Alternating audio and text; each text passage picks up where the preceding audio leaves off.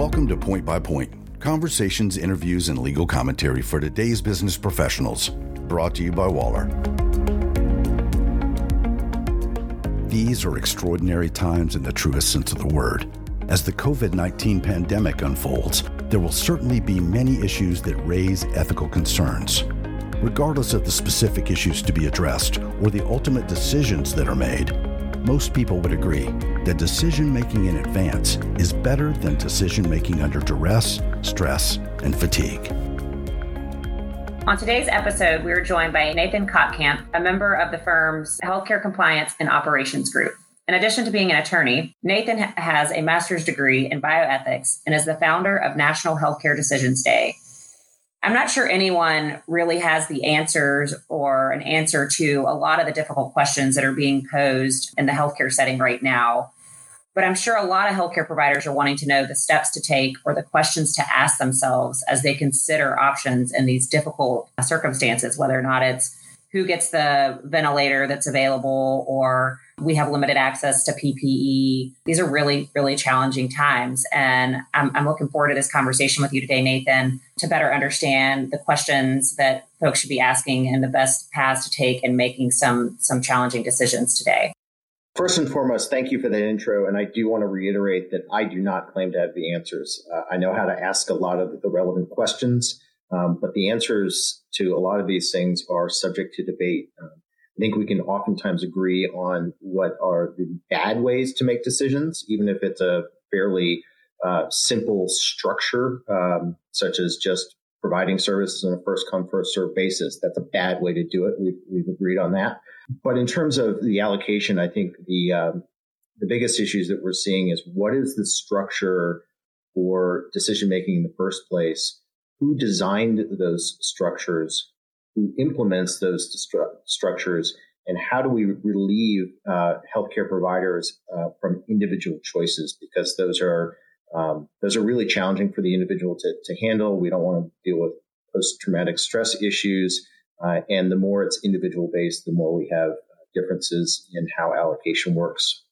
So obviously ventilators are the topic that a lot of uh, a lot of folks are talking about right now how should ventilators be allocated well, that is, is the one that's on top of everyone's mind right now, uh, at least what I'm seeing with clients and, and around the country, frankly. I, I mentioned uh, first come, first serve. I think it's one of these things where I think we can agree that that's a bad way to allocate ventilators. So it would be a lottery system. So we try to find a way that is fair and equitable and justifiable to allocate ventilators in a way that maximizes the benefit typically the way that is done is to, to look at close as we can get to objective standards that are going to produce the highest probability of survival. And within that, there are lots of different ways to measure those criteria. And there are lots of different sub elements of the criteria that could come into play. And uh, that's where it really gets complicated. I think the high level structure, there's a lot of agreement there, but it's really the, uh, the meat on the bone where the trouble can be. I've read a few articles about how the COVID 19 pandemic is really bringing to light some of the racial and socioeconomic disparities, and particularly in, in healthcare delivery. What can be done to those racial and socioeconomic disparities in the way that COVID is affecting patients? Well, it is a real challenge. I think uh, it's obvious from what we're seeing uh, with the experience of, of uh, hospitals and cities and things like that, where the the death rates of COVID patients are, are, extraordinarily higher proportionally to the racial mix of that particular city. So those are sort of places that we're seeing it. I think in terms of designing uh, crisis standards of care for ventilators, it's very very difficult to try to correct those sorts of things in the heat of the moment. Um, those are social structures. Those are things that have developed over long histories in the United States, and they absolutely need to be addressed. But modifying and creating exceptions for crisis standards of care is, is probably not the best way to do that. Uh, it raises lots of uh, justice questions and, and fairness and equity and things like that. What is the role of advanced care planning and all of this? Well, you mentioned I'm the, founder of National Healthcare Decisions Day. It's coming up on April 16, but it's uh, it's an issue all the time. I created that event because I serve on several ho- hospital ethics committees and the issue of trying to make decisions for patients when we don't know what their wishes are or when we don't know who their decision makers are has been a perpetual challenge. And now it's even more so. So we're hoping that uh, this will be a wake up call for all adults to create an advanced care plan of some sort or another. It doesn't have to be real detailed in terms of what your care wishes are, sort of just stating your general wishes is oftentimes enough to be able to guide care. But more than anything is naming who your agent is. If you go on a ventilator, for example, you will be in a medically induced coma. You cannot make decisions for yourself. So if you got multiple children, who is going to be the decider? That's where we have a lot of com- conflict and we just need your help to create an advanced care plan. And uh, yeah, it's interesting because I feel like that's sort of in line with I keep hearing these stories about, you know, people show up to the ER, their family can't come in with them. They're not sure if they're going to see their family member again or not. So, how do these advanced care plans play out in that setting where you're not physically able to be together? Or if you're so ill, I guess they know to call your family member and they're able to have those conversations over the phone. How does that work? Well, if you've created a plan, then yes, it makes things much easier. If you don't, then what, what ends up happening is we spend a lot of time and resources just putting things on hold until we can track down family members. Uh, oftentimes it's multiple children and then they end up in conflict. So by laying out an advanced care plan, by picking someone as the sole decision maker, obviously you can require the, the input of others in that decision, but by having a single individual, you eliminate the problem of having a, a stalemate. Yeah, that's an excellent point. Uh, how, how does COVID affect CPR and other resuscitative efforts? Well, the ordinary rule in hospitals and with ambulance responders and things like that is that unless there is a do not resuscitate order, providers are going to attempt resuscitation. The challenge as it relates to COVID is with resuscitation, you are oftentimes um, doing chest compressions, which is effectively creating uh, micro coughs every single time. And so uh, the potential for the virus to be spread through these coughs and this sort of aerosol effect is very, very high. Ordinarily, when there are code teams in hospitals, it's larger than the ordinary care team. So not only do you have substantially increased risk of having the virus in the air because of what you're doing, you're much more likely to have a whole lot more people in the room. So you're uh, it's a multiplier effect of the risk of resuscitation. So you've mentioned quite a few, you know, we've talked about the ventilators and resuscitative efforts. What about other ethical issues that providers really should be considering and weighing? So in terms of other issues, I, I think I could fill hours upon hours of podcasts, but we're, we're not going to do that here. But um, I, I, think uh, some of the, the highlight issues that we see from this are some of the differences in treatment uh, and accessibility to healthcare services across state lines.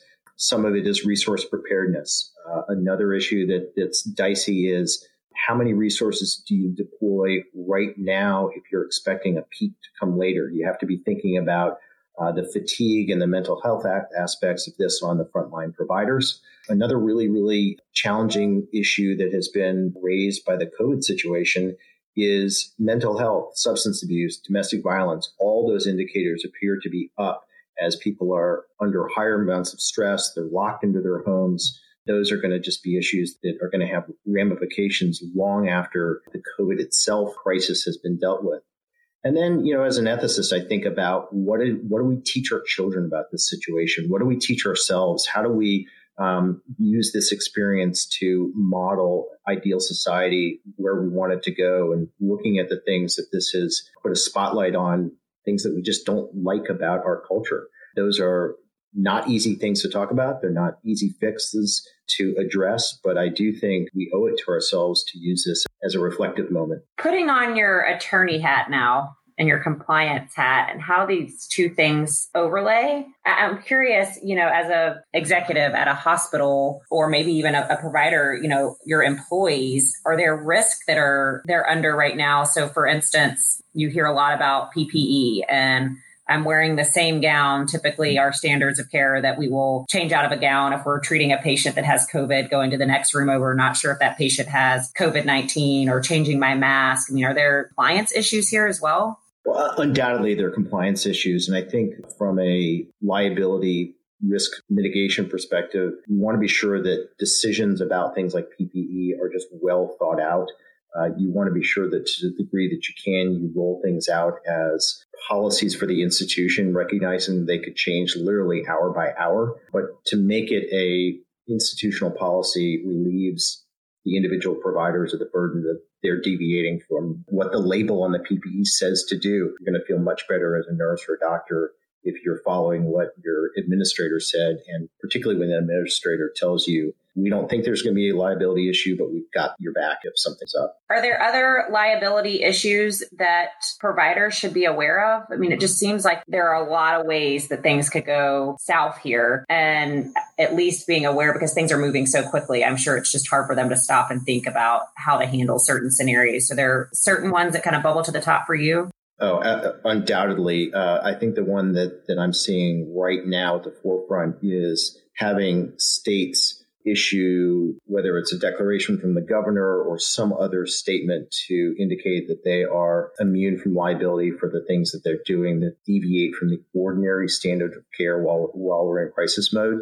It's sad that we would have providers having to be worried about that, but the reality is that they are. And many states, like Virginia, where I am, have statutes on the books that address these sorts of immunities, but there's some questions about whether they have been triggered. So I think that's a big deal for providers. I, would also say that, you know, back to the advanced care planning thing, what do you do when you have a patient who's in crisis and you can't find a decision maker and you would otherwise go to the courts, but the courts are closed. What do you do? I think the appropriate course of action is use your best judgment and hopefully that will, will turn out for you in the end. But it's, it's hard to tell providers that they're actually going to be safe when there are these gaps in the law. You know, it's a really, really challenging time in so many regards, whether or not you're administrator or directly providing care to patients. There are just so many unanswered questions. But I think you're exactly right. It's taking a deep breath and trying to use your best judgment and some really complex situations and circumstances that we've never seen before and I think that the situation will continue to evolve, but it sounds like, you know, leaning on others in the industry and asking questions to advisors and, you know, leaning on others for support to get sort of different perspectives on how to handle the situations. And, you know, hopefully things will continue to improve in the in the coming weeks, whether or not it's access to ventilators and PPE and getting some of these answers to best ways to handle the various different scenarios. I couldn't agree more. And uh, I would be remiss if I didn't mention to folks that again, National Healthcare Decisions Day is uh, April 16. It is specifically the day after tax day in light of that uh, Ben Franklin quip that uh, nothing in life is certain but death and taxes. And as a result of that, and because things are so topsy turvy this year, we're going to do another one. So July 16, unless they postpone tax day yet again, but we're going to have a second shot at National Healthcare Decisions Day. The resources are there throughout the year. They're all free at www.nhdd.org. And please, doesn't matter what your plan says, just have a plan, share it. Uh, it's a gift to you and your loved ones that will prevent a lot of these ethics issues that we've talked about today if you just take that simple step. So thanks. I want to pivot because I think we've spent a lot of time talking about what patients can do to protect themselves, and particularly in this situation, um, we've talked about advanced care plans. As a physician or as a nurse or other provider, how do you recommend that they deal with this conflict with family members or conflicting decisions that are in a gray area? Um, do you have any pointers for them? I do. I think uh, first and foremost is the an attempt to cut this off at the pass and realize that there's a lot that can be done to prevent these conflicts in in the first place. Patients are routinely asked about whether they have an advance directive when they come into the facility, but it's usually just the, uh, the registration or intake person that's doing that, and they're not integrating that into the care plan. So physicians and nurses, when they're doing intake and, and working up a patient, really need to be looking at do we have instructions? Do we have an identified decision maker if the person has multiple children or if they're divorced? These are sort of easy to flag situations where you know that you may end up with a problem.